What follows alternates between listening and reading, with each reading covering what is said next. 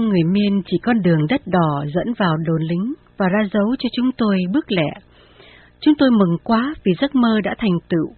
Tới nơi rồi, hết cực khổ rồi, sắp được nghỉ ngơi rồi, sắp được ăn uống rồi, sắp được tắm rửa rồi. Tôi mừng đến nỗi chân tay như muốn cuống quýt. Suýt chút nữa, tôi đã bị vấp té. Chắc các ông lớn para này ở chung với hội thiện nguyện. Chắc họ tốt và có tác phong hơn những người lính para ngoài bìa rừng. Tôi suy nghĩ và mơ ước như thế. Chúng tôi đi lết qua mấy chiếc cầu nhỏ. Dưới cầu không phải là nước mà là hầm trông.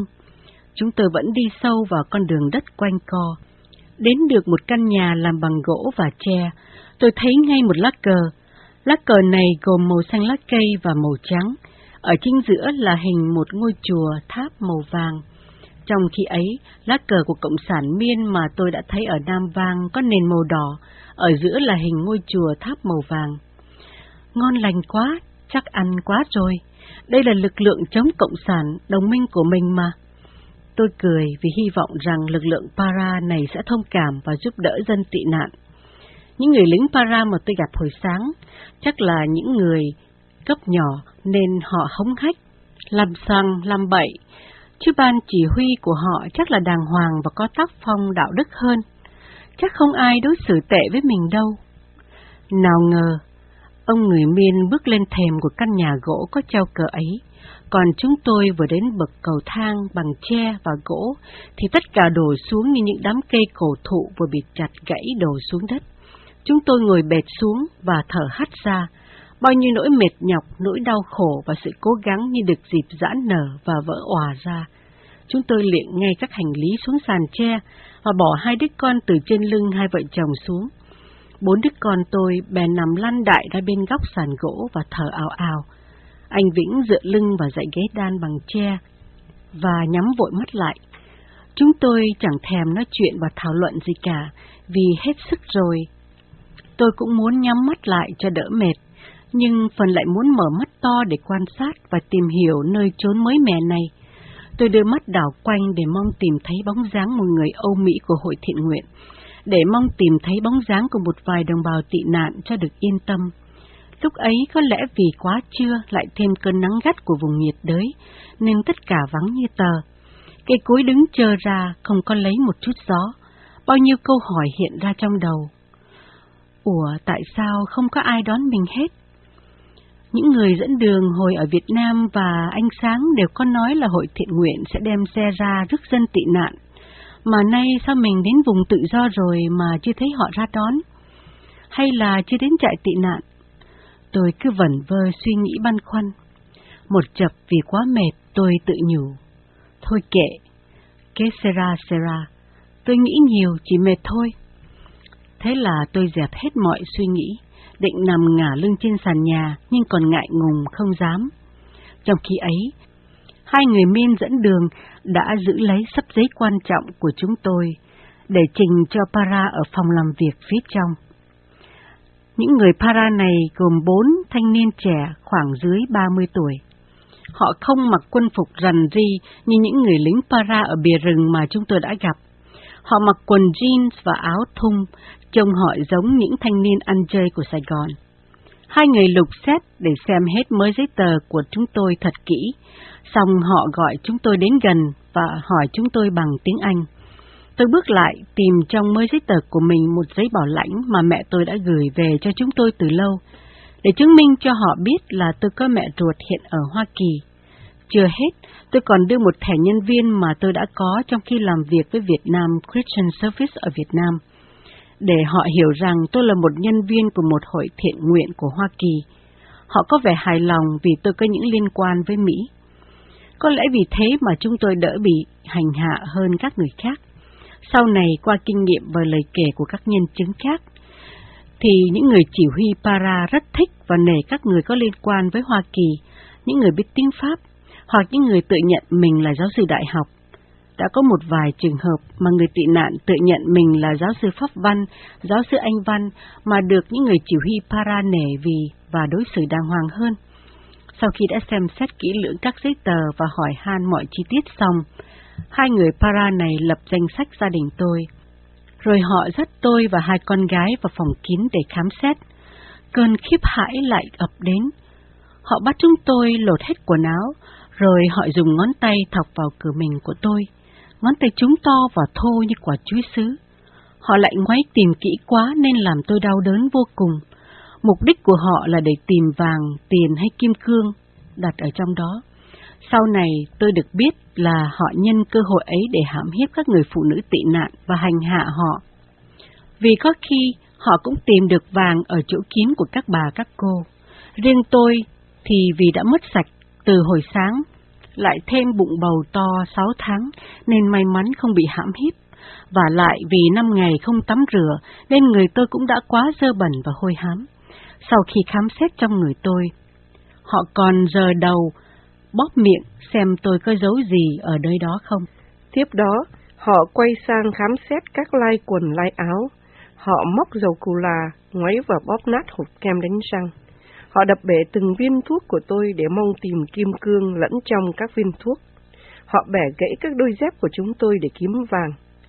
Trong khi tôi đứng tơ hơ chờ họ khám xét, thì một người quay lại khám xét hai con gái tôi.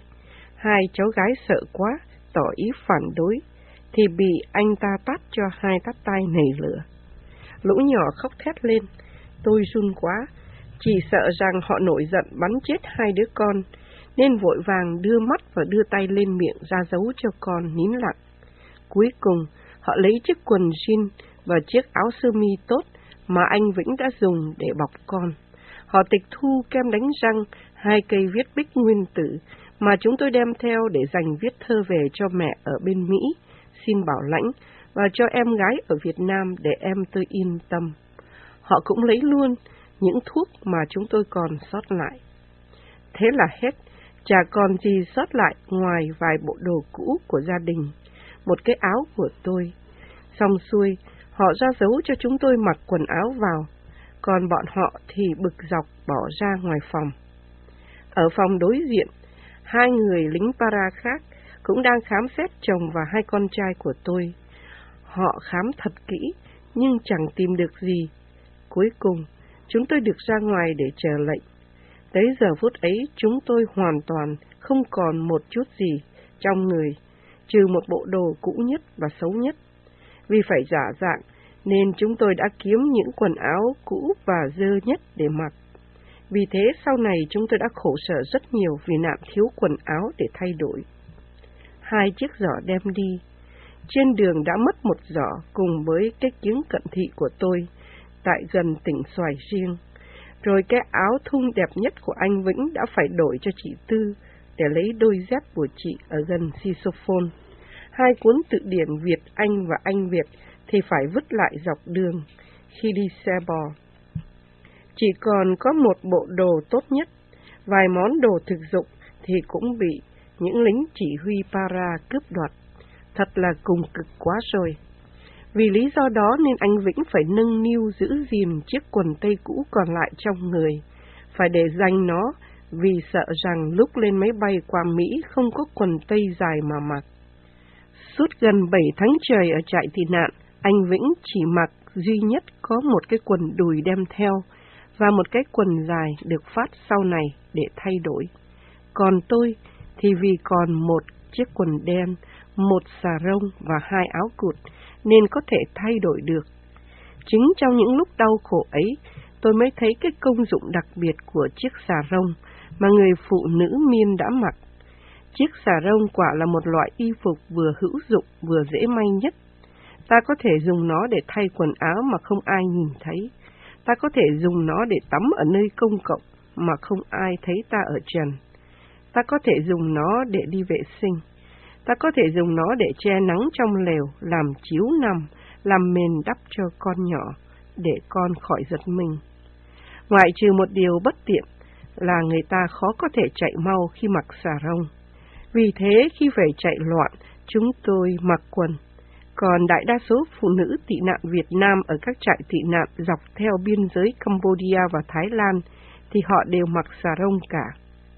Lúc chúng tôi rón rén ra đến phòng ngoài, thì ông người miên trung niên và cô gái người miên đã đi đâu mất từ lâu rồi. Chúng tôi không kịp có thì giờ để cảm ơn họ, vì họ đã đưa chúng tôi đến nơi. Quanh ngôi nhà tre và gỗ có cắm cờ này, tôi còn thấy xa xa là các lùm cây rậm rạp và những đám nhà tranh. Tôi liên tưởng ngay đồn Paran này với khu nhà của các cán bộ xây dựng nông thôn ở Vũng Tàu. Cách cấu tạo nhà cửa cũng giống nhau, nhưng chắc chắn những con người Para và các cán bộ xây dựng nông thôn ở Việt Nam hoàn toàn khác nhau về bản chất và chí hướng. Vừa lúc ấy, người lính Para đưa tay chỉ cho chúng tôi đi về phía một khu nhà gần đó, khuất sau các bụi tre. Chúng tôi nhất loạt đứng lên cảm ơn và đi ngay. Cháu Ninh đã mở mắt và tỉnh táo hơn lúc hồi sáng. Trên đường đi, tôi gặp hai thanh niên đang gánh thùng nước trống rỗng đi ngược về hướng chúng tôi. Tôi hỏi họ, Việt Nam hả? Hai chú nhỏ gật đầu và hỏi lại, anh chị mới tới à? Tôi gật đầu và hỏi tiếp, sắp tới thiên đường chưa? Ý tôi muốn ám chị là đã đến biên giới chưa? Bất giác tôi nhớ lại hình ảnh các cô gái buổi sáng bị hành hạ, như lại tiếng đạn từng tràng, tiếng thét hãi hùng và cách cư xử tàn nhẫn của lính para đối với gia đình tôi. Tôi tự trách mình quá lạc quan vì cứ nghĩ là cấp chỉ huy của para thì đàng hoàng và tử tế hơn. Dù sao thì họ đối với chúng tôi cũng đỡ hơn những người khác. Thế rồi chúng tôi lần tìm đến nơi nhà có người Việt tị nạn đã ở sẵn rồi. Trong những bụi tre là những ngôi lều tranh và có khoảng 30 người Việt Nam tị nạn ở đó. Già có, trẻ con có, đàn ông có, đàn bà có. Tất cả mọi người đều ngồi hay nằm dưới đất, dưới bóng mát của những bụi tre xanh. Chỉ có một số ít ở trong lều. Quần áo họ tả tơi, mặt mũi đỏ bừng vì ăn nắng. Mọi người đều mệt mỏi và chán trường. Điều này khác hẳn với sự tưởng tượng của tôi. Tôi nghĩ đến nơi chắc là mình sướng như đến thiên đường, tha hồ mà ăn, tha hồ nói, chạy, nhảy hay đùa giỡn. Chúng tôi xếp đồ đạc lại một bên và ngồi thụp xuống để hỏi han từng nơi trốn mới mẻ này. Qua câu chuyện trao đổi, chúng tôi mới ý thức đồn Para này quả là trốn hang hùm, là trốn hỏa ngục. Nơi đây, theo lời những người tị nạn đến trước và kể lại, thì ông lớn Para chia làm hai khu vực để chứa dân tị nạn. Số dân tị nạn người Việt Nam thì ở khu này, còn số dân tị nạn người Cambodia thì ở phía bên kia, cách đó độ vài trăm mét. Còn về lương thực, thì lính Para phát gạo cho dân tị nạn ăn thoải mái. Họ để sẵn gạo ở một góc lều, ai muốn ăn bao nhiêu thì ăn. Nhưng thức ăn thì rất hiếm, cá hộp thì lâu lâu mới có, vì thế dân tị nạn ăn cơm với muối trắng.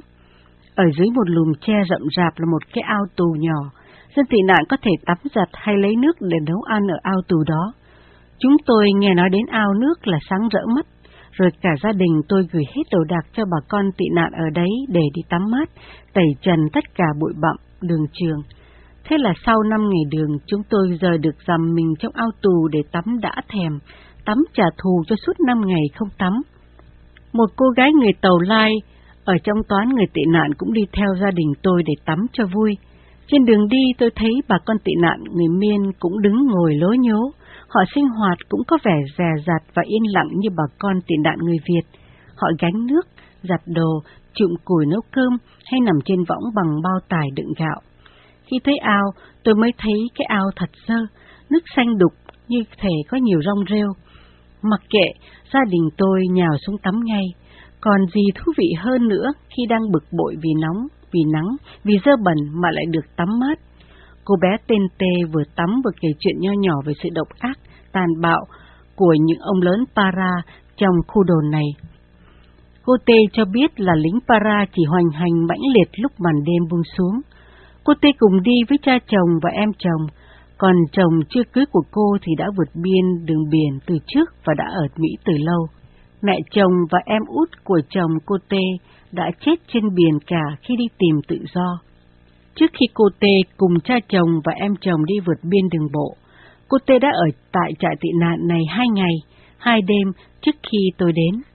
Vào tối hôm kia, Tê thấy những người lính para tới tận lều người tị nạn Việt Nam để lôi kéo một cô gái Việt đi hãm hiếp. Họ chĩa súng, lên đạn và hét lên rầm rầm để buộc cô gái Việt Nam đi theo.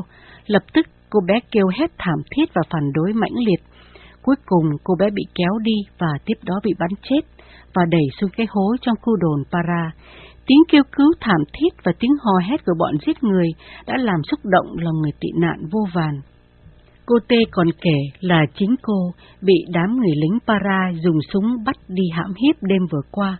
Khi ấy cô sợ quá nên vừa khóc vừa lạy họ. Bố chồng của cô cũng biết tiếng miên chút đỉnh nên vừa lạy vừa năn nỉ. Cuối cùng họ chỉ sờ mó, vọc chơi rồi bỏ đi tìm người khác. Xem như cô Tê ở đó hai đêm mà đêm nào cũng chứng kiến cảnh lính para bắt gái đi hãm hiếp. Một điểm tế nhị là ngay chính nạn nhân của những vụ hãm hiếp tập thể vẫn không muốn nhận mình là nạn nhân của đám người thổ phỉ đó. Họ muốn quên đi, muốn đừng ai biết đến quãng đời tủi nhục đã xảy đến cho họ. Vì thế, người ta chỉ kể về những sự xấu số của các cô gái khác mà không nhắc đến mình. Cô Tê và gia đình chồng hiện ở San Francisco, California. Khi chúng tôi đi tắm và giặt trở về khu lều của người tị nạn, thì tôi lại được nói chuyện với một cô gái khác Cô này tên O, đi với người em trai. Cô ta kể như là người may mắn nhất trong số dân tị nạn. Vì cô được người đưa đường dẫn đến tận nơi. Thay vì dùng xe bò, hai người dẫn đường chở hai chị em cô đi bằng xe đạp. Cô cũng bị cướp trận xét và tước đoạt vàng bạc. Cô ta cho biết là đã mất tất cả, nhưng sau đó khi đến trại tị nạn, cô ta vẫn còn vàng để ăn tiêu vì hai chị em cô O đã nuốt vàng vào bụng, rồi chờ khi đi vệ sinh để mới tìm lại vàng. Dĩ nhiên cô ta giữ kín việc cô có bị hãm hiếp hay không, và tôi cũng không đủ sự tò mò để dò hỏi chuyện đau buồn đó. Hiện tại cô O đang ở Úc Đại Lợi. Trong nhóm dân tị nạn nằm chờ ở đồn lính Para, tôi còn được biết hai vợ chồng. Chị vợ kể là sau khi bị cướp hết, chị vẫn giấu được một lượng vàng trong cửa mình, nhưng khi đến đồn lính Para, chị đã bị những người lính chỉ huy para cướp đoạt hết bằng cách thọc tay tìm kiếm. Hai vợ chồng buồn ngẩn ngơ vì tiếc của. Tôi còn được gặp một cặp vợ chồng với ba đứa con nhỏ từ 8 tuổi trở xuống. Hai vợ chồng cũng bị cướp lột sạch trước khi đến nơi đây. Người vợ rất mau mắn, chị đem cơm ra cho gia đình tôi ăn, rồi chị kể lể những nỗi cơ cực của gia đình chị. Thiếu một chút nữa thì gia đình chị đã bị bắn, vì gặp lúc giao tranh giữa các lực lượng Cộng sản Việt Miên và Para người Miên. Còn một nhóm khác gồm có một người đàn ông tên là Em, đi cùng với hai con gái nhỏ và người em vợ là cậu Tê. Nếu chuyến này đi bình an, thì anh em sẽ viết thơ về cho vợ và các con nhỏ còn lại đi tiếp. Nhưng lúc ấy, anh em nói là anh không ngờ cuộc vượt biên đường bộ nguy hiểm và gian khổ đến như vậy gia đình của anh suýt chết vì đuối sức và vì cơn khát bỏng họng. Anh và gia đình bị trận xét và cướp hết. Đến khoảng 6-7 tháng sau, nhân lúc vui miệng, cậu T là em vợ của anh em cho biết là anh đã giấu được vàng trong dép. Lính para đã đổi đôi dép khác để lấy đôi dép của anh. Hai anh em của anh em đã tiếc ngẩn ngơ, nhưng vào giờ chót, Thừa lúc Para lôi kéo và khám xét nhiều đám tị nạn khác, cậu Tê đã trà trộn lấy lại đôi dép còn có vàng ở đó. Tuy thế, họ phải kín miệng để giấu của, nếu nói lên thì chỉ có hại. Hiện nay gia đình của anh em ở Texas. Trong đám người tị nạn đó, tôi còn được biết anh Trung đi một mình bằng xe đạp trong hầu hết các lộ trình từ Việt Nam đến đồn Para này trừ một đoạn đi xe lửa từ Nam Vang đến Bát Tâm Bang. Anh Trung cho biết là vì anh biết tiếng Miên. Anh đã lui tới đất Cambodia nhiều lần, nên anh giả làm người Miên, qua mặt được cả ngàn trạm kiểm soát ở dọc đường. Anh Trung là người mà sau này đã giúp đỡ gia đình tôi khá nhiều trong những tháng ngày đầu tiên ở trại tị nạn. Anh đã cứu cháu Ninh bằng cách gạt tất cả các người canh gác để đưa cháu thẳng vào khu lều của Hội Hồng Thập Tự Quốc tế ở trại Northwest 9, xin tiếp cứu bằng nước biển cho cháu. Ngồi dưới lùm cây rậm rạp là bác Lý, cỡ 50 tuổi. Bác Lý đi cùng với hai người con trai là cậu En và T. Cả hai đều trên dưới 20 tuổi. Đó là hai người thanh niên mà tôi gặp đi lấy nước khi vừa đến trại. Gia đình bác Lý còn kẹt lại ở Việt Nam, gồm có vợ và hai cô con gái. Ba cha con của bác Lý kể như là người may mắn nhất. Theo lời bác kể, thì khi đi trên đường vào rừng biên giới, lúc đêm khuya hôm trước, tức là ngày 9 tháng 4 năm 1980, cậu Tê con của bác bị xỉu, nên các đồng bạn rủ nhau đi tiếp. Thế rồi, cả nhóm bảy người đành lòng bỏ lại gia đình bác Lý để mò đi trong đêm. Khi ấy đoàn người đều đã bị những người dẫn đường bỏ rơi rồi. Ba cha con bác Lý đành phải nằm núp trong rừng để chờ đến sáng. Sáng hôm sau, khi đi tiếp, gia đình bác Lý gặp đủ bảy xác chết của các bạn đồng hành hôm trước nằm cách nhau không xa, vì họ đã bị bắn chết ngay đêm hôm trước. Bác Lý rất lặng lẽ, nhưng có đầy tình cảm. Hình ảnh đẹp nhất mà tôi không thể nào quên được nơi bác là khi bác ngồi yên lặng, cầm tấm hình chụp chung cả gia đình hai vợ chồng và bốn người con. Và bác cứ khóc rấm rứt mãi. Hiện nay bác Lý và hai người con trai cũng đang ở Orange County, California. Tại đồn lính Para ấy, tôi còn gặp một số thanh niên nữa. Các cậu này rất là sôi nổi và thiếu sự lo xa. Các cậu nói, cười bàn tán về thời điểm nào thì sẽ được đi qua trại tị nạn. Một cậu vỗ vai tôi cười. Này chị ơi, sắp được hội lãnh rồi, chị liệu mà luyện lại ba cái đồ lính kỉnh ở đây đi. Qua trại tị nạn là có đầy đủ hết. Tội gì mà sách theo cho mệt. Chị coi em nè, chỉ một túi và một chai nước là đủ rồi. Đeo nhiều làm chi cho mệt. Một cậu khác có hai vỏ chai nước.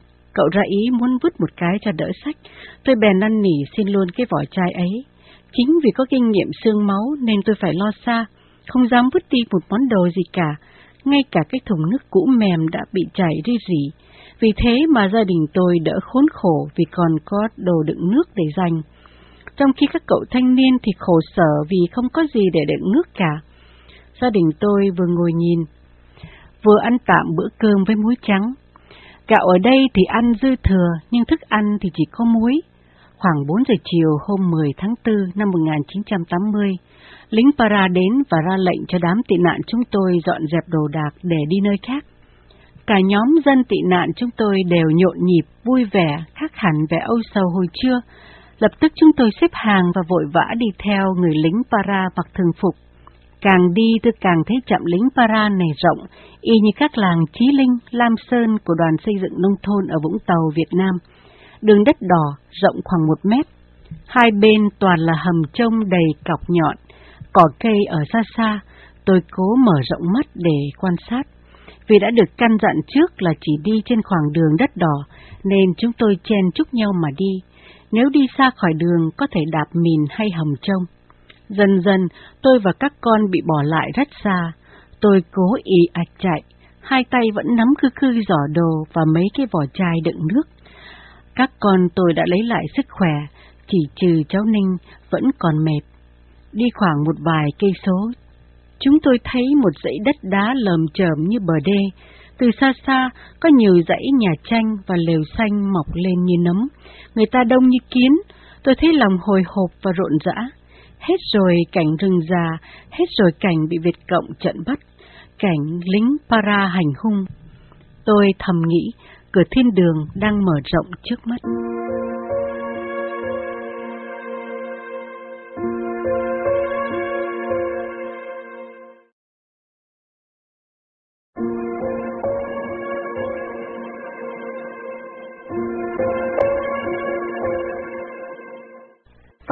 Qua cơn bão dữ của tác giả Kim Hà do Radio Giờ của Mẹ thực hiện. Chương 5 Trại tị nạn Non Chan trên lãnh thổ Cambodia, trại tạm trú thứ nhất.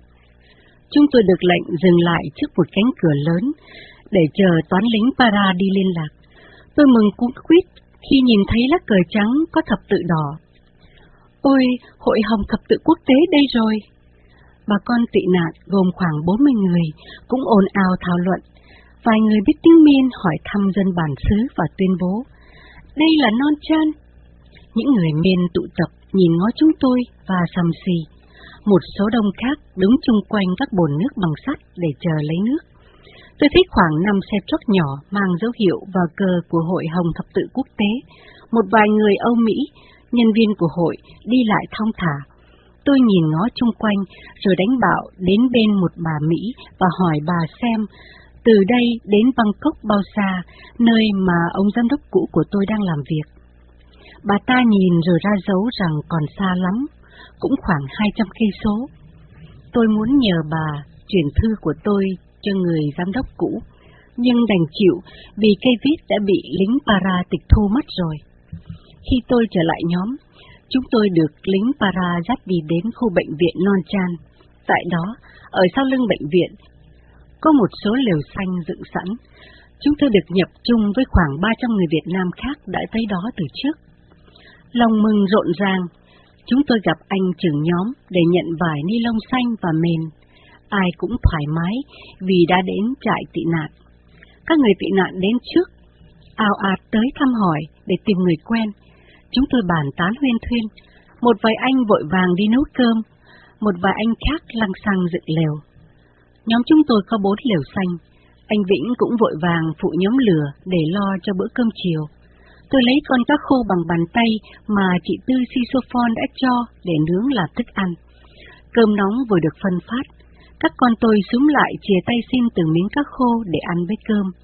Chỉ trong chốc lát, con cá khô nướng đã hết, nhưng cơn thòm thèm thì vẫn còn. Cả nhóm chúng tôi bắt đầu thu dọn bữa cơm, rồi xách lon đi xin nước uống. Vì mới đến, và trời lại cũng sắp tối, nên chúng tôi không thể hưng nước ở ngoài bồn. Một lon nước thật đáng quý. Mẹ con tôi chia nhau hấp từng ngụm nhỏ, uống một cách thích thú. Đến sầm tối, ban trật tự tuyên bố tất cả mọi người phải giữ im lặng, ai nằm chỗ ấy, không được tuyên bố hay nói chuyện ồn ào. Họ còn cho biết rằng ở đây rất nguy hiểm, phải lo mà thủ thân. Đêm ấy gia đình tôi nằm ở một góc trong lều, thỉnh thoảng lại thấy có kẻ đến, rọi đèn pin khắp nơi để quan sát, tìm kiếm. Đêm rồi cũng đã qua, chúng tôi tỉnh dậy và lo tìm nhà vệ sinh. Vấn đề vệ sinh ở đây là một điều khủng khiếp, vì chỉ có một nhà vệ sinh mà đến mấy trăm người tị nạn sử dụng. Đến khoảng 9 giờ sáng, đám lính para lại ra lệnh cho chúng tôi nhổ chạy để di chuyển từ phía sau bệnh viện ra phía bên hông của bệnh viện. Các đàn ông và thanh niên đều bận rộn nhổ lều, khuân vác và sửa soạn dựng lều. Đàn bà thì lo giữ con cái và đồ đạc. Chính lúc ấy tôi được dịp nói chuyện, làm quen và nghe được một số chuyện thương tâm. Cũng chính hôm ấy, ngày 11 tháng 4 năm 1980, tôi gặp lại cô Châu. Cô này đã đến nơi bằng đường dây của ông Tàu Lai tên Tỷ. Đường dây mà chúng tôi đã bỏ cuộc vì họ đòi giá đất. Giá như chúng tôi đi đường dây của họ thì cũng đã đến nơi bình an, đã không gặp bao nhiêu hiểm nguy ở dọc đường. Tôi gặp một chị còn trẻ. Chồng chị đã đi thoát từ trước và đến được trại tị nạn CQ.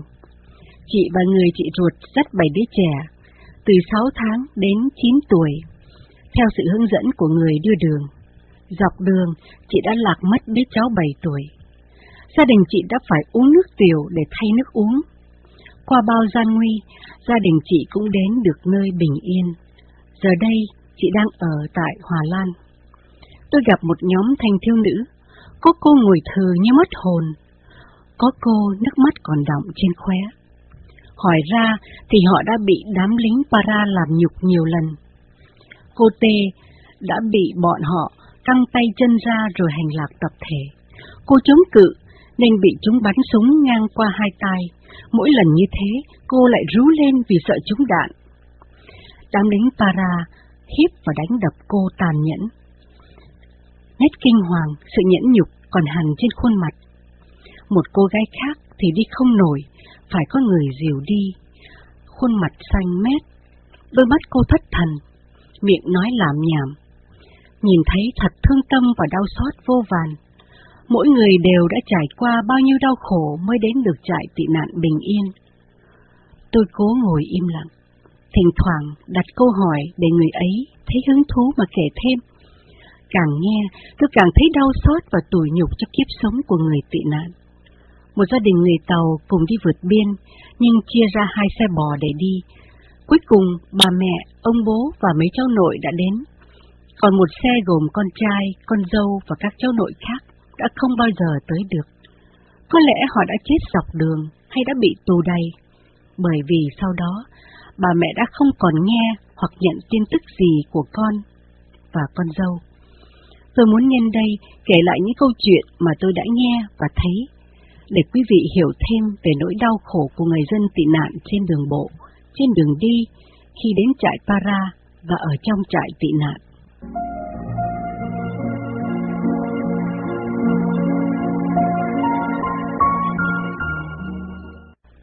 Những câu chuyện về nạn bị bỏ rơi, ngay trong số những người đi tìm đường vượt biên có em trai tôi. Em tôi bị thất bại sau 14 lần vượt biên cả đường thủy lẫn đường bộ. Mẹ tôi ở Mỹ cứ tiếp tế về để em trai tôi mưu tìm đường đi.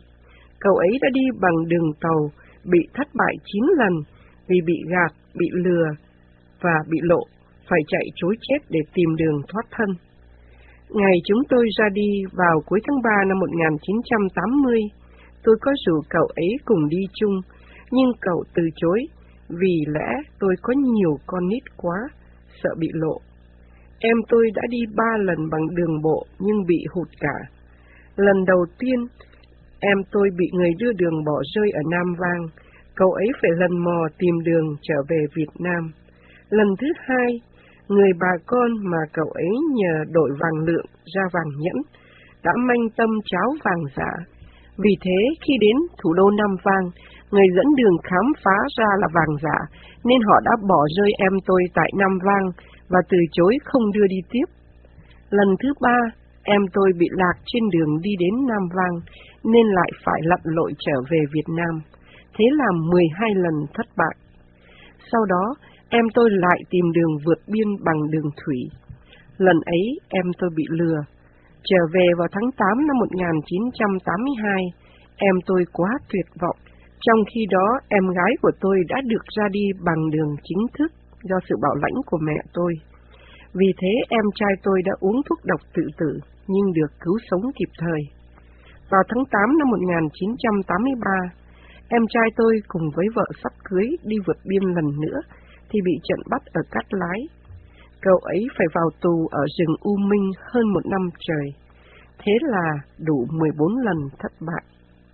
Lúc ấy, Em trai tôi sống vất vưởng, vô nghề nghiệp, vô gia đình và không có tương lai. Tôi chỉ nghe người ta đi thất bại 9-10 lần, chứ chưa bao giờ nghe ai bị thất bại 14 lần như em ruột của tôi cả. Tuy nhiên, đến năm 1992, thì gia đình em trai tôi được mẹ bảo lãnh sang Mỹ. Riêng về việc bị bỏ rơi thì rất nhiều. Những người dẫn đường thường rất khôn khéo. Họ dùng chiêu bài là đi trả tiền một nửa, còn một nửa thì đến nơi thành công họ mới về nhà lấy tiền. Có như thế người ta mới tin mà đi. Chỉ có một số người dẫn đường là thành thật, còn thì toàn là những người lường gạt. Họ bỏ rơi người tị nạn ở khắp nơi, nhiều nhất là ở thủ đô Nam Vang và ở rừng biên giới Miên và Thái, bởi vì đoạn đường vượt biên giới ở đoạn cuối rất hiểm nguy. Các lực lượng quân sự của Cộng sản Việt Nam của quân kháng chiến người Cambodia, tức là lực lượng Para, của quân Khmer Đỏ, là tàn quân của lực lượng Pol Pot. Những lực lượng này đến chiếm đóng trong đoạn đường rừng biên giới. Có nhiều người đã bỏ rơi người tị nạn, mà còn về nhà người ta ở Việt Nam để hăm dọa, tống tiền, hầu bắt thân nhân của người tị nạn trả nốt số tiền còn lại. Dĩ nhiên, thân nhân của người tị nạn cũng đã có một số mật hiệu để tìm hiểu xem người nhà của mình có thật sự tới nơi hay chưa. Và khi không thấy mật hiệu báo về, thì không ai đưa thêm tiền cho những người dẫn đường ấy. Đây cũng là trường hợp của gia đình tôi. Các anh nghỉ và Phà đã trở về Việt Nam đến nhà của tôi, đặt điều nói rằng gia đình tôi đã đến nơi bình yên, không giao mật hiệu cho họ.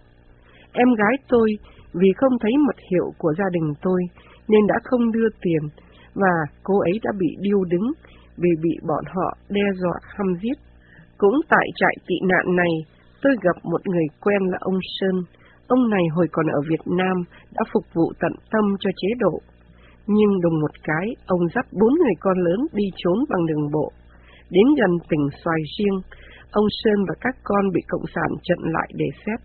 Các con ông vì không có giấy đi đường hợp lệ nên bị cầm giữ và trả về Việt Nam. Còn ông vì có giấy của công an cấp thành phố, có lẽ là giấy giả, nên ông được đi tiếp. Đến Nam Vang, những người dẫn đường cũng bỏ rơi ông và trốn mất. Ông Sơn cũng đi trốn từ một tổ chức do ông Tư Em ở Gò Dầu giới thiệu. Thế là tổ chức ấy ít nhất đã bỏ rơi gia đình chúng tôi và ông Sơn. Hiện nay ông Sơn đã định cư ở Pháp, sau khi ông tìm đủ mọi cách, mọi cớ để xin đi Mỹ nhưng thất bại. Những người quen ở trại tị nạn đã kể lại rằng họ thấy rất nhiều người bị bỏ rơi ở một cây cầu bắc ngang qua sông Mekong, lúc gần đến thủ đô Nam Vang. Hình như tên cây cầu ấy là cầu Sài Gòn, dù là cầu ở trên đất Cambodia. Người tị nạn khóc lóc nhiều vô kể. Có một số bị lính kiểm soát Việt và Miên bắt giữ, làm lao động, rồi trở về Việt Nam để giam trong các trại tù. Nhiều gia đình bị bỏ rơi trên đường đi, vợ và các con nhỏ trở về để chồng và các con lớn ra đi, vì số tiền đã cạn, không đủ điều kiện để cả gia đình cùng đi, như trường hợp của chị H hiện đang cư ngụ tại Orange County, California. Còn những trường hợp người tị nạn bị những người dẫn đường lừa lấy tiền, rồi báo cho cảnh sát Việt Miên bắt ở dọc đường. Có những trường hợp người dẫn đường cướp hết vàng bạc và thủ tiêu người tị nạn. Những số nạn nhân xấu số đó chắc chắn không thể nào nói lên sự bất hạnh của họ. Có một số nhỏ dân tị nạn được may mắn có người dẫn đường tốt, chỉ bảo tận tình và giúp đỡ cho họ rất nhiều.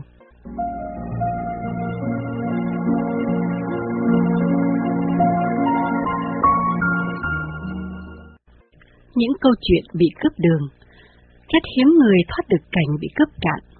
Đại đa số dân tị nạn đều bị đủ loại cướp đường. Nào là bộ đội Việt Nam, nào là Cộng sản Miên, những người dẫn đường, đám lính Para, lính Pol Pot, lính địa phương Miên, hoặc dân địa phương. Họ cướp tất cả mọi thứ vàng bạc, kim cương, tiền đô la mà họ thấy.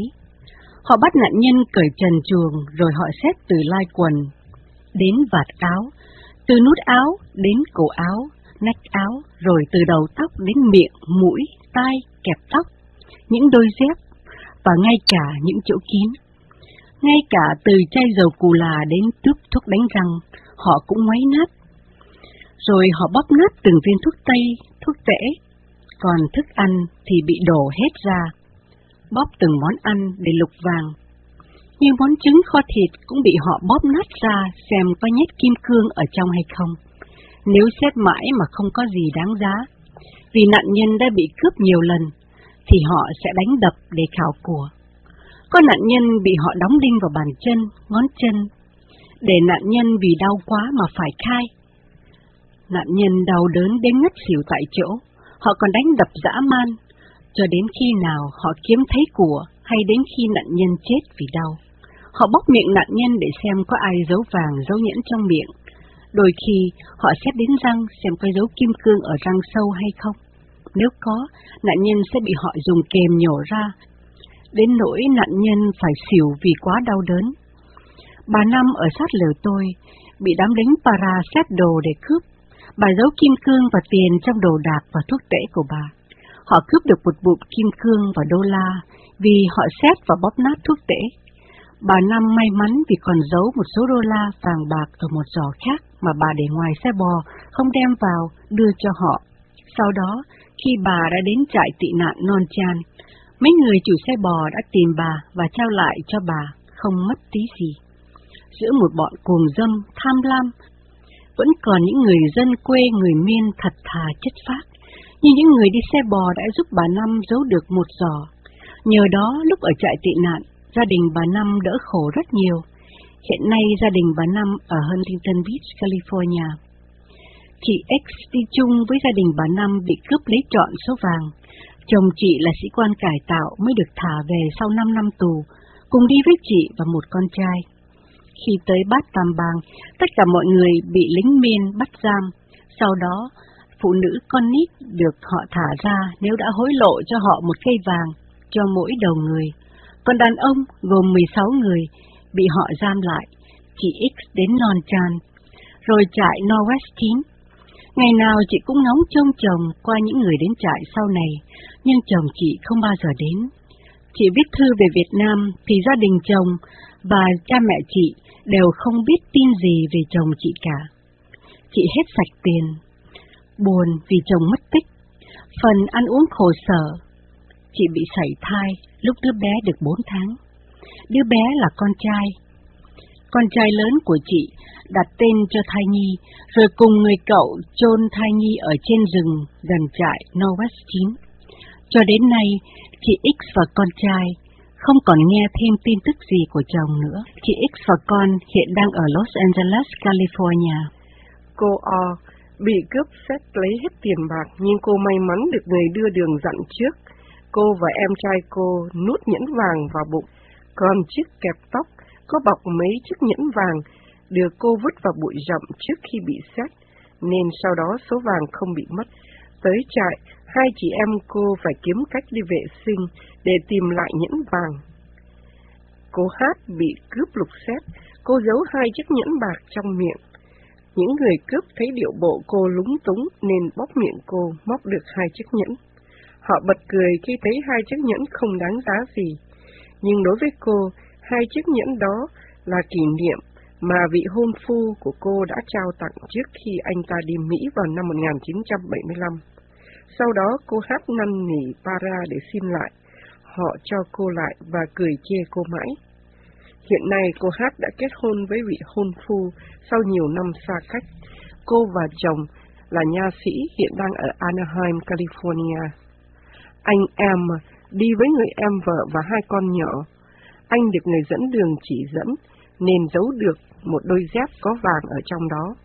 Em vợ của anh là cậu T đã chờ lúc những người cướp mải mê lục xét để tráo lại đôi dép có vàng.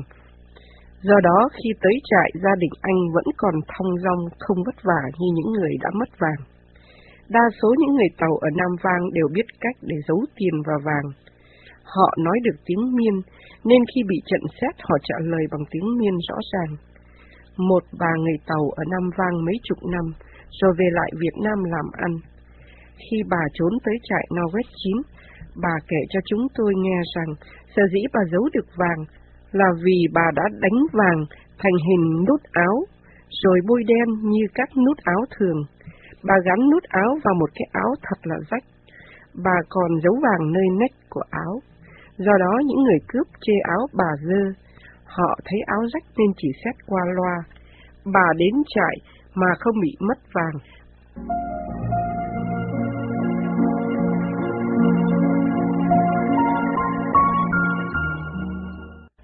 Những câu chuyện về nạn lạc thân nhân. Anh C đi cùng đứa con gái 9 tuổi và cô em vợ. Đến Bát Tam Bang, đứa con gái anh bị lạc mất, không còn nghe tin tức gì nữa cả. Một em trai khoảng 10 tuổi đi với cha mẹ là ông bà bác sĩ. Em lạc mất cha mẹ khi lên xe lửa để đi Bát Tam Bang. Sau đó em theo những người đồng hành đi tiếp đến nơi bình an, còn bố mẹ em thì không tới được. Có lẽ họ đã trở lại quê nhà để kiếm con một bà mẹ trẻ đi cùng với con gái 6 tuổi. Chị ngồi một xe đạp, con chị ngồi một xe đạp khác, cùng người dẫn đường. Chị ta bị chặn lại bởi lực lượng Pol Pot, còn con chị đã bị người dẫn đường chờ đi lạc mất. Chị viết thư về Việt Nam, thì thân nhân cũng không hề nghe tung tích gì của cháu cả. Hiện giờ chị định cư tại Oklahoma, Hoa Kỳ. Một người cha đi cùng hai con nhỏ và các bạn đồng hành. Vì quá khát, Ông đã gửi con cho người dẫn đường và các bạn đồng hành để đi kiếm nước. Thế rồi ông ta biệt tích. Các con ông đã cùng bạn đồng hành tới trại tị nạn một mình. Vì phải đi bộ quá nhiều trong hoàn cảnh đau khổ, một ông già bị liệt, đi không nổi và cứ tỉ tê khóc mãi. Ông đi với một con gái và một con trai nhỏ. Dọc đường đứa con trai ông bị lạc. Chỉ còn ông và đứa con gái tới nơi mà thôi. Bà El đi cùng ba con đến nơi, bà vội liên lạc về Việt Nam để chồng và hai con còn kẹt lại đi tiếp. Vài tuần sau, hai con bà đã tới nơi, nhưng còn chồng thì biệt tích. Có lẽ ông ta đã bị chết hay bị tù. Anh El đến bờ tự do với đứa con ba tuổi, còn vợ và đứa con một tuổi của anh đã bị bộ đội bắn trên đường vượt thoát. Ông em, giáo sư dạy Việt văn ở Sài Gòn, cùng đi với hai con trai. Giữa đường ông bị lạc mất một đứa. Sau này, ông được biết rằng con đã về lại Việt Nam. Anh B có lúc làm trưởng ban lao động của trại Novas 9 đi cùng hai con trai. Gặp lúc giao tranh, anh bị lạc mất một đứa con. Về sau, anh được biết con anh đã chết vì bị lạc đạn.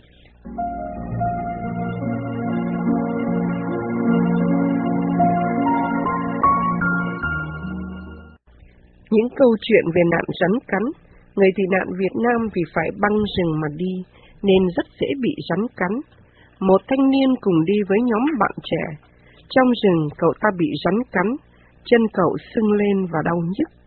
Các bạn thay phiên nhau để cõng cậu, họ vừa cõng vừa lết đi.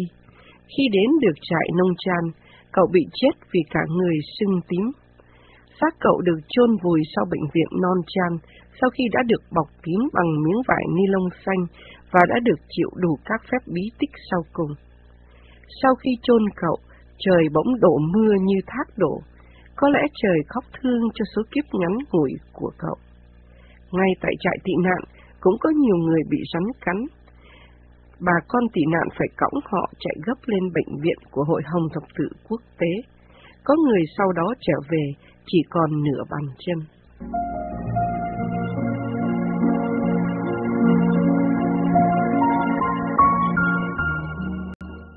Những câu chuyện về nạn hãm hiếp và giết chóc. Như chúng tôi đã trình bày từ trước, nạn hãm hiếp xảy ra thường xuyên như cơm bữa. Nói tới lực lượng giải phóng người Khmer, tên gọi là Para hay lực lượng Khmer đỏ của Pol Pot, mà không kể tới tội ác giết người, tội hành hung và hãm hiếp của họ, thì quả là sự thiếu sót quá lớn. Toán lính Para và Pol Pot thường thì còn rất trẻ, tóc tai bù xù, cổ đeo bùa màu đỏ, quần áo rằn ri, có khi họ mặc đồ cọc cạch. Họ đóng quân dọc rừng biên giới, luôn luôn kiểm soát người qua lại để tìm xem ai là người tị nạn Việt Nam. Họ dùng tiếng Cambodia để hỏi người đi qua. Hãy không trả lời bằng tiếng của họ là họ biết và chặn bắt ngay. Họ đánh đập, lột hết quần áo, móc tay vào các chỗ kín để tìm vàng bạc. Họ còn bắn giết những ai họ tình nghi là bộ đội Việt Nam. Trẻ không tha, già không chê. Họ dùng mọi cách tàn nhẫn nhất để cướp của. Họ đánh người bằng báng súng, chặt đầu người bằng chiếc mớt, hoặc xả súng từng tràng để giết người tập thể. Ai chống cự thì có thể bị họ mổ bụng, móc buồng gan, hoặc bắt leo lên cây để họ rung cây cho đến khi nạn nhân hết còn bám được thân cây, để rồi rớt xuống bể sọ hoặc gãy chân mới thôi. Theo lời kể của anh Lê Văn Hưng, thì tại trại tù Non Chan, đám lính para mở cửa tù. Họ lôi kéo và hãm hiếp những người vợ ngay trước mắt chồng và các con. Có những thiếu nữ ngày đi còn là con gái, sau những ngày tị nạn đã là người đàn bà có một, hai mặt con. Có nhiều cô thất trí đã buông thả để kiếm tiền sinh sống. Tại trại Don Craig, có hai em bé cùng đi vượt biên với cha mẹ. Trên đường đi, cha mẹ hai em bé bị cướp xả súng bắn chết hết. Các em đã không khóc, các em đã sống những ngày trong trại với một gương mặt ẩn nhẫn, chấp nhận định mệnh cay nghiệt. Một hôm đứa em bị sốt rét rừng run lên bần bật, nó không hề lên một tiếng, cũng không lên tiếng gọi anh. Người bên cạnh nghe tiếng thở dồn dập, dậy xem thì mới hay, đứa bé đang lên cơn sốt. Trên gương mặt ấy không còn thấy những nét vòi vĩnh hay nũng nịu của những đứa bé còn đầy đủ bố mẹ nữa, mà như của hai người lớn đã quen chịu đựng. Anh Hưng phải hạ sốt ngay bằng cách đắp ancol. Sau đó, anh cởi chiếc áo đang mặc để mặc cho nó, vì cháu bé không còn áo để thay đổi. Trong những người tị nạn vừa tới trại năm 1985, có người đàn bà có thai gần ngày xanh. Chồng chị bị cướp bắt. Chị phải chạy trước với hai đứa con. Những người tới sau đó cho biết thấy có xác một người đàn ông mặc áo đỏ bên đường. Đó là xác của chồng chị có một phụ nữ khác. Chồng chết sau khi ở tù Cộng sản về. Chị đã đưa ba đứa con đi vượt biên trong khi bụng mang dạ chửa, vượt rừng sâu tới biên giới để tìm tự do. Khi anh Hưng vào tù non chan, anh đã được các bạn tù kể cho nghe chuyện. Trước đó, nhiều người đã bị bắt trong đêm, có kẻ không trở về. Có một lần, nạn nhân bị bịt mắt dẫn đi.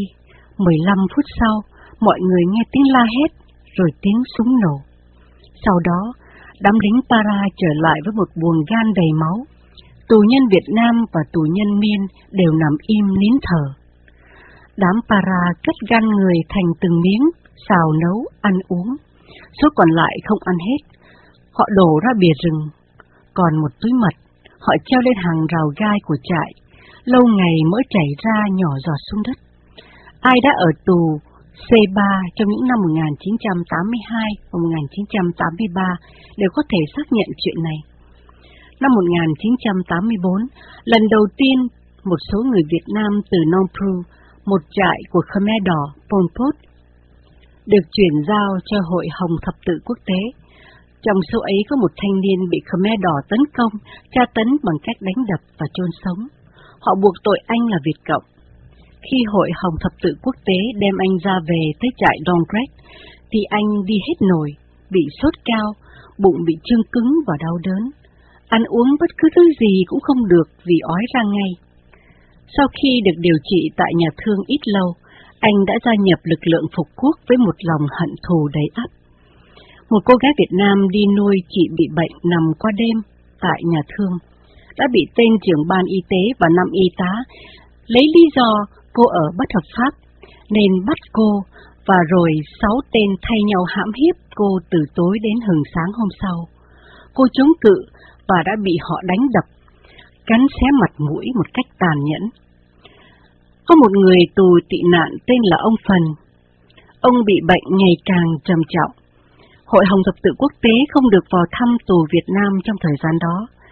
Tới khi Hội Hồng Thập tự Quốc tế vào thì bệnh quá nặng Họ cố can thiệp để đưa ông đi qua Big House Non Chan, tức là bệnh viện Hội Hồng Thập tự Quốc tế, nhưng chính quyền Para từ chối bằng cách hứa hẹn rằng ngày mai sẽ hỏi ý kiến Lục Thung, tên Chút, tức là ông lớn Chút.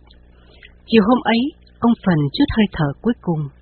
Bà con tỏ tình đồng bào nên đã đưa ông đến chỗ an nghỉ trong buổi chiều chập choạng ấy. Đường về bình yên không được tráng nhựa mà đi quanh co trong đắp cỏ tranh đầy mìn vài nhát cuốc vung lên, để cố đào được một lỗ nhỏ, hầu vùi sát ông xuống đó. Vài nén hương thắp vội, dăm lời nguyện khấn mau, đôi dòng lệ khô nhanh vào lòng đất. Mọi người khóc cho người bạn mà cũng để thương cho thân phận tị nạn của chính mình. Các bạn tù của anh Hưng ở tù Pol Pot, Nom Chat, kể rằng trong một lần cuốc đất, họ sới lên một hài cốt, còn đủ quần áo. Trong túi quần có một cái bóp với nhãn hiệu chợ lớn.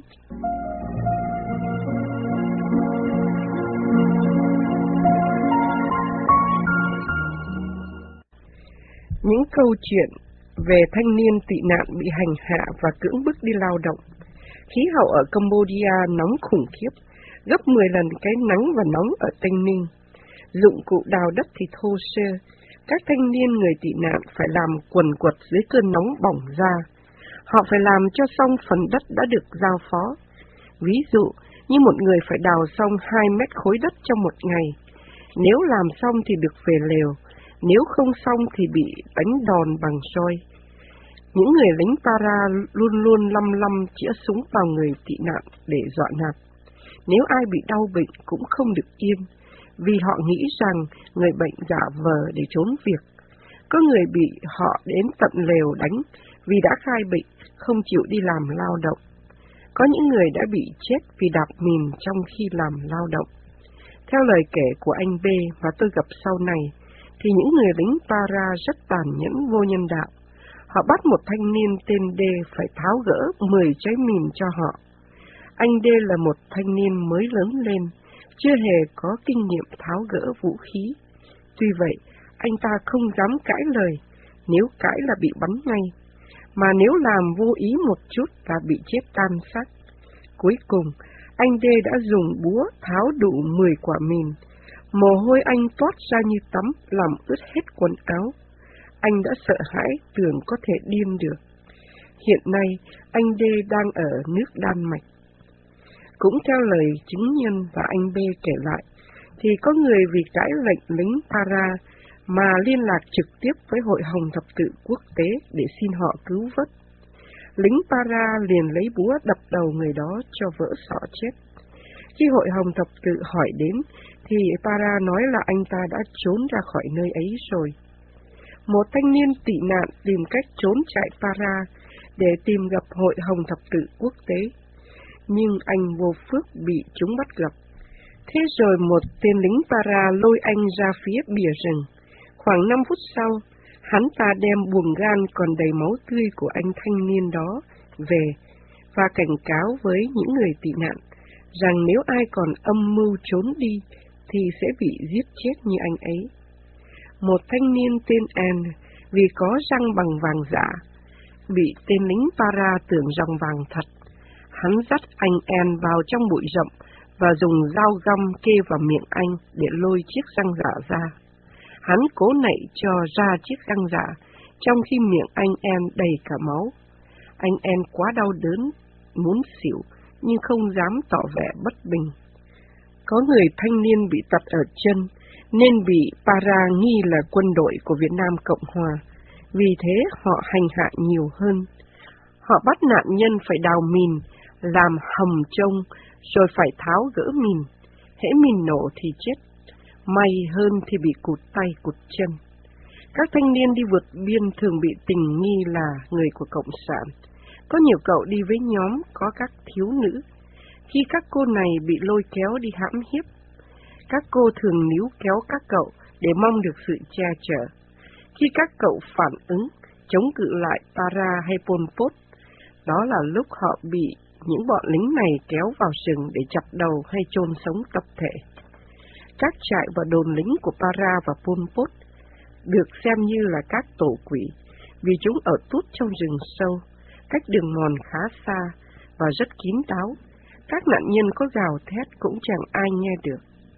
Giữa cảnh núi rừng rộng rạp, có bóng tối âm u là đồng lõa, có súng đạn là vật khống chế. Những bọn quỷ dâm dục đã hành hạ và giết chóc cả hàng ngàn người dân tị nạn Việt Nam bằng đủ mọi cách tàn bạo nhất, khốc liệt nhất và đẫm máu nhất. Tôi và các bạn tị nạn, nếu chưa hề đi vượt biên, chắc không bao giờ có thể hình dung được những tội ác có một không hai của bọn man rợ mất nhân tính như lực lượng Para và Pol Pot. Những trường hợp được kể ra đây chỉ là một số ít trong số muôn vàn tội ác trời không dung, đất không tha của những bọn lính Para Pol Pot, mặt non trẹt nhưng lòng ác độc hơn thú dữ.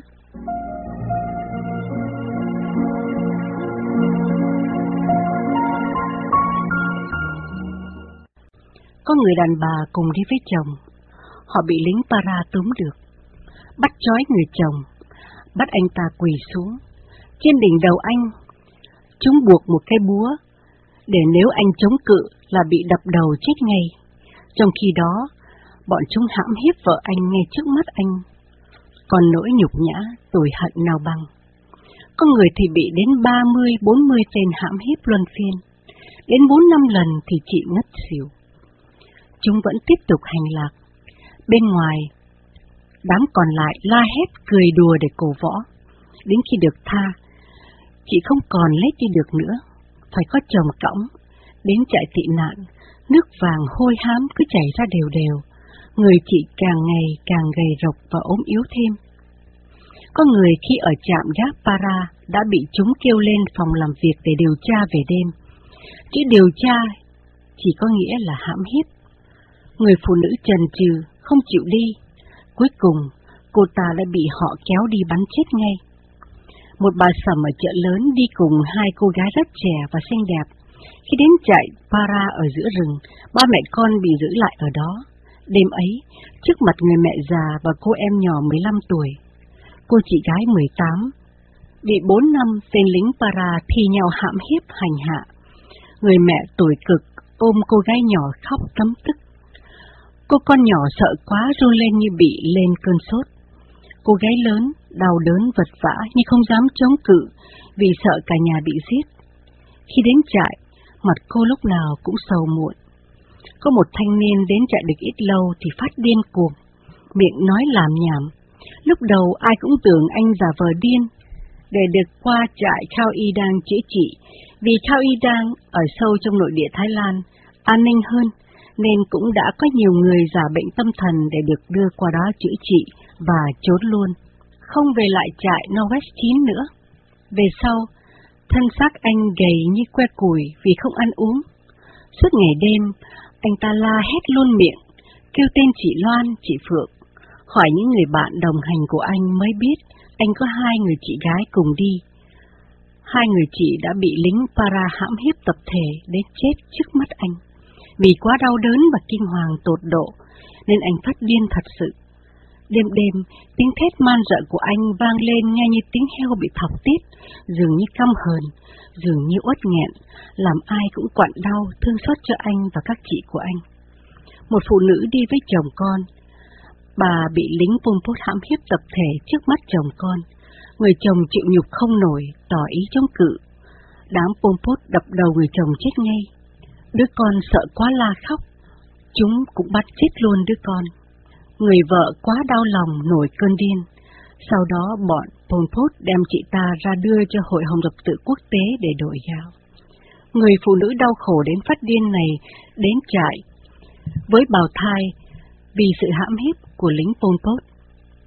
Tưởng cũng nên nhắc lại, vì lòng nhân đạo, Hội Hồng Thập tự quốc tế muốn cứu dân tị nạn đã trao đổi với lính Pol Pot. Mỗi đầu người tị nạn Việt Nam, Hội Hồng Thập tự quốc tế sẽ trả cho họ năm tạ gạo. Một anh trong tổ nhà bếp kể lại là anh ta luôn gặp một người phụ nữ tàu lai Việt. Bà ta bị mất trí. Ở tổ của bà có phần cơm cho bà, nhưng bà không ăn mà chỉ vác xong nồi lên nhà bếp xin cơm và đứng nhìn anh ta cười. Hễ anh này cho cơm thì bà đi về tổ, còn không cho thì bà đứng đó đến tối. Không ai biết là tại sao bà ta bị mất trí, mà chỉ biết là Hội Hồng Thập tự Quốc tế đã thấy bà đi lang thang thất thiểu một mình giữa đường. Họ nhìn thấy vậy nên chở bà ta vào trại tị nạn. Có nhiều đêm, những người tị nạn lang thang đến bên cầu biên giới, bắc ngang qua giao thông hào chống xe tăng tại trại Norwest 9. Lính Thái la hét lên đạn dọa bắn, nhưng họ vẫn lùi lũi đi tới. Sau cùng lính Thái biết là họ mất trí, nên phải sốc nách đưa họ về lều của họ. Đa số bị thác loạn thần kinh chỉ vì họ là nạn nhân của lính Para hay lính Pol Pot, hoặc thân nhân họ bị giết hại hay bị chết vì những cuộc giao tranh ở dọc đường trốn tránh. Có một trường hợp của anh TV là người Miên sinh sống ở Việt Nam. Anh đến trại vào ngày 30 tháng 4 năm 1980. Anh gặp nạn giữa đường. Trên đường đi, anh bị những người dẫn đường bỏ rơi, giao cho nhóm khác. Bạn đồng hành với anh có tổng cộng là 16 người. Khi đi dọc đường thì nhóm của anh TV gặp các lực lượng giao tranh, không biết là có đụng độ giữa lính Para và Pol Pot hay giữa Pol Pot và Cộng sản Việt Nam. Chỉ biết là tất cả mọi người đều chạy lạc tứ tán. Anh TV lạc vào rừng suốt năm ngày trời, không ăn không uống. Ban đêm anh ta liếm lá cây rừng để đỡ khát. Anh phải đi tiểu và uống lại nước tiểu của chính mình. Cuối cùng anh kiệt sức bò lết ra phía đường mòn nằm chờ chết tại đó. May thay, anh gặp một đoàn vượt biên đi sau, thấy tình cảnh của anh nên họ kéo anh đi theo luôn. Vì thế anh đến được trại. Còn những người bạn đồng hành lúc trước không thấy đến, có thể họ đã bị chết hoặc bị lính Pol Pot bắt giam, hoặc bị Việt Cộng giữ lại để đem về bỏ tù ở Việt Nam. Có một thời kỳ mà nhân số tới trại giảm xuống thấy rõ. Những người may mắn đến được trại là những người bị thương, lết không nổi, chân tay sưng tấy lên, phải có người sốc nách đưa vào trại. Lúc ấy, dù rằng người Việt Nam tị nạn trốn tới rất nhiều, nhưng đến trại tị nạn rất ít. Họ bị lính Pol Pot chặn xét và cầm tù hành hạ. Người nào cũng đầy vết bầm tím trên thân thể.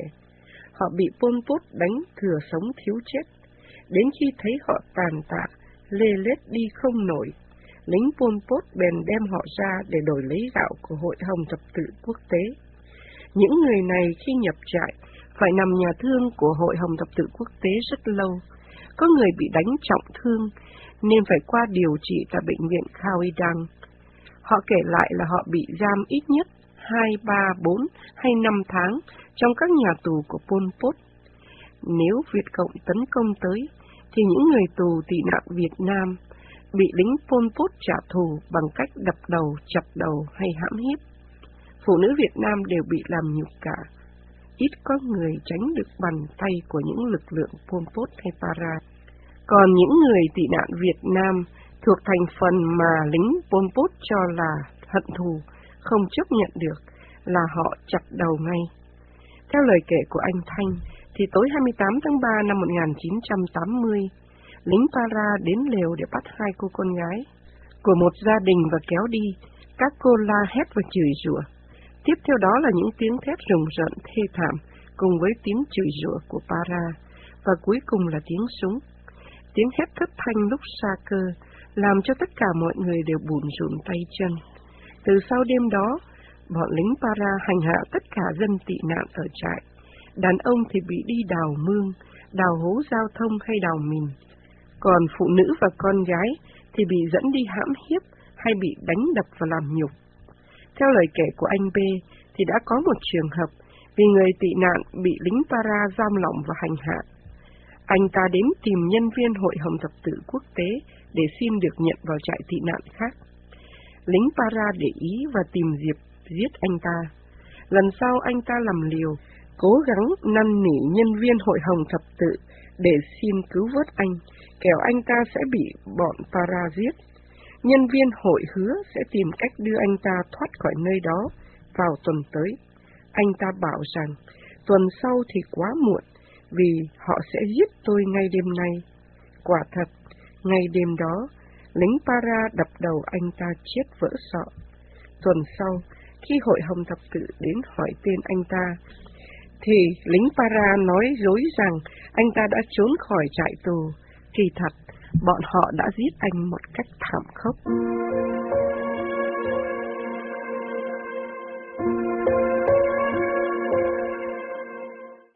Có trường hợp khi người dân tị nạn đến vùng Nom Chát, nơi này thuộc quyền điều khiển của Sihanouk, họ cũng bị đối xử ác độc và bị giết hại. Một người tị nạn khai lúc trước là lính không quân của chế độ Việt Nam Cộng Hòa. Lính Para hỏi, Mày là lính không quân thì phải biết nhảy dù. Đâu, mày leo lên cây kia rồi nhảy dù xuống cho tụi tao xem coi. Anh ta khóc, lại van xin tha. Nhưng chúng lấy gậy đánh anh. Sau cùng, vì bí quá, anh ta phải leo lên cây. Ở dưới có ba bốn đứa rung cây thật mạnh để anh rớt xuống. Cuối cùng, anh cũng bị té nhưng may không bị gãy chân. Có gia đình khi trốn chạy, người vợ bị bắn đang ngất ngoài chờ chết. Người chồng đành phải bỏ đi vì nếu luẩn quẩn ở đó rồi cũng bị bắn chết. Có một số thanh niên tị nạn vì ở trại Pol Pot quá khổ nên tổ chức nhắm hướng Thái Lan mà trốn. Không may, lính Pol Pot biết được, chúng báo động rồi bao vây bắt được lại trọn ổ. Các nạn nhân bị đánh đập tơi bời đến gần chết. Một trong những nạn nhân ấy là anh T, hiện ở Huntington Beach, California, Hoa Kỳ. Một thanh niên đi chung với cha ruột và người yêu, lúc vào khu rừng biên giới, cô gái bị bọn lính para hành hạ hãm hiếp tập thể đến ngất xỉu. Người thanh niên sau nhiều lần chứng kiến người yêu bị làm nhục, anh vùng lên, chạy đến bên cô, mắng chửi kẻ thù. Thế là một chàng súng kèm theo với một chuỗi cười man rợ cuồng điên. Người thanh niên gục xuống giữa đám cỏ, máu tuôn tràn hòa. Cô gái bất động và không hề hay biết là người yêu của mình đã chết oan. Ông bố già mở chừng hai mắt, tim và máu trong người ông cơ hồ đông cứng lại. Ông chết sững giữa xác con và hình hài bất động của người con dâu tương lai. Vài ngày sau, sau nhiều lần bị hành hạ tiếp, ông và người con gái được thả cho đi. Tại trại tị nạn, hai tháng sau, cô gái được phép của Hội Hồng Thập Tự Quốc tế và quân đội Thái Lan cho sang trại Khao Y Đàng để phá thai bất đắc dĩ của đám lính Para.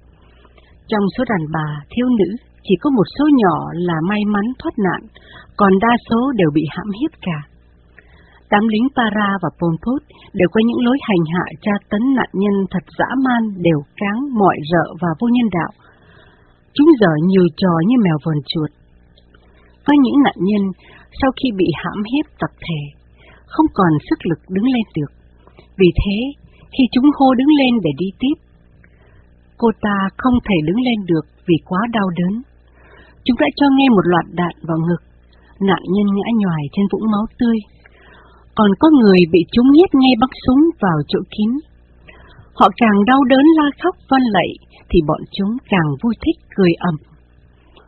Còn có trường hợp nạn nhân bị cả cái đèn pin vào chỗ kín, máu hòa lẫn nước mắt, nạn nhân vùng vẫy và khóc thảm thiết.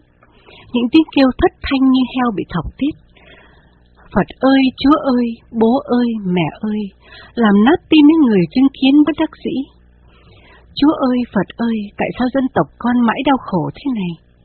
Tại sao những thiếu nữ thơ ngây trong trắng đẹp như thơ, xinh như mộng lại bị vùi dập phũ phàng đến như thế? Một nạn nhân khác nhất định chống cự đến cùng. Bọn quỷ dữ thi nhau đè cô, rồi dùng sức mạnh banh hai chân cô ta rồi cắn xé người cô. Họ còn dã man kê súng bắn sát mang tay người thiếu nữ và chửi rủa, hàng loạt đạn làm tay cô ù lên. Sau đó, khi còn may mắn lết được đến trại tị nạn, cô thường hay hôn mê khóc rú lên thảm thiết, nghe đến sờn gai ấp. Cô luôn miệng kêu lên, bố ơi, bố ơi.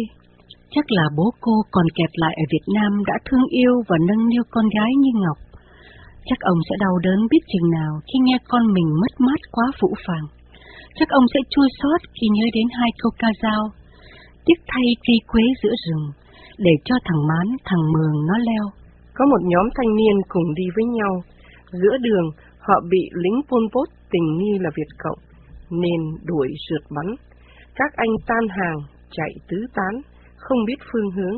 Có người vì quá sợ nên chạy ngược trở về phía sau, bị Việt Cộng bắt lại. Có người trốn sâu trong rừng và đạp mình chết. Có người bị Pol Pot bắt giữ. Bao nhiêu bằng cấp và giấy tờ của anh bị bọn họ xé nát và vất tung như bươm bướm. Anh Tùng kể lại là nhóm của anh bị Pol Pot bắt lại, rồi họ bắt cả nhóm của anh xếp thành một hàng ngang. Cả nhóm được cho đi tới vài bước. Ở đằng sau, lính Pol Pot lên nòng đạn kêu răng rắc. Khi nghe bọn họ lên cò, tất cả các nạn nhân đều nằm thụp xuống và bò lết đi. Ai may mắn thì thoát và chạy cho mau. Ai rồi bị thương bò lết, nằm đau đớn lăn lộn trên vũng máu. Có người bị trúng đạn chết ngay, có người chạy lạc vào rừng, phải bứt cỏ mà ăn. Họ chờ đến đêm để hút, lấy xương động trên cỏ cho đỡ khát. Sau đó vào ban ngày, họ phải quanh quẩn ở các lùm cây để chờ khi đêm đến mà đi tiếp. Nhưng ban đêm, không chút đèn đóm, không địa bàn, không người hướng dẫn, họ bị lạc, đạp phải mìn, bị trông, bị vắt rừng, mũi rừng đốt và hút máu. Có khi lại bị rắn cắn mà chết, sức người mòn mỏi. Có người vì quá khát, có ảo giác là thấy cả một dòng sông trước mặt. Có người phải tiểu ra để uống lại, có người nằm ngáp, chờ chết dưới cơn nắng dữ dội. Có nhiều người vì đi bộ lâu không quen nên chân sưng lên và rướm máu. Họ phải bò lết hay nhờ bạn đồng hành cõng đi. Nhưng ai nấy đều mệt, có khi vì quá sức chịu đựng, họ để nạn nhân ở lại dọc đường, rồi họ đi tiếp. Lúc ấy nạn nhân chỉ còn nằm chờ chết, hoặc sẽ chết đói và chết khát mà thôi. Nỗi thống khổ của người dân tị nạn không chỉ chừng ấy, mà còn trùng trùng điệp điệp, như bị bệnh hoạn, tiêu chảy, sốt rét, bị nạn rồi bu mũi cắn, nạn thiếu ăn, thiếu nước uống, và thiếu những nhu cầu hàng ngày nạn thiếu mền thiếu mùng nên bị mũi cắn, nạn bị bọn người tị nạn có chút quyền hành ở trại ăn hiếp, ăn trận đồ ăn mà hội Hồng Thập Tự đã cấp phát. Nạn bị những người khác moi thư của thân nhân gửi đến để ăn cắp tiền trong thư. Nạn bị giam và cạo chọc đầu, hay có những người bị lính Thái Lan nhốt vào chuồng cọp.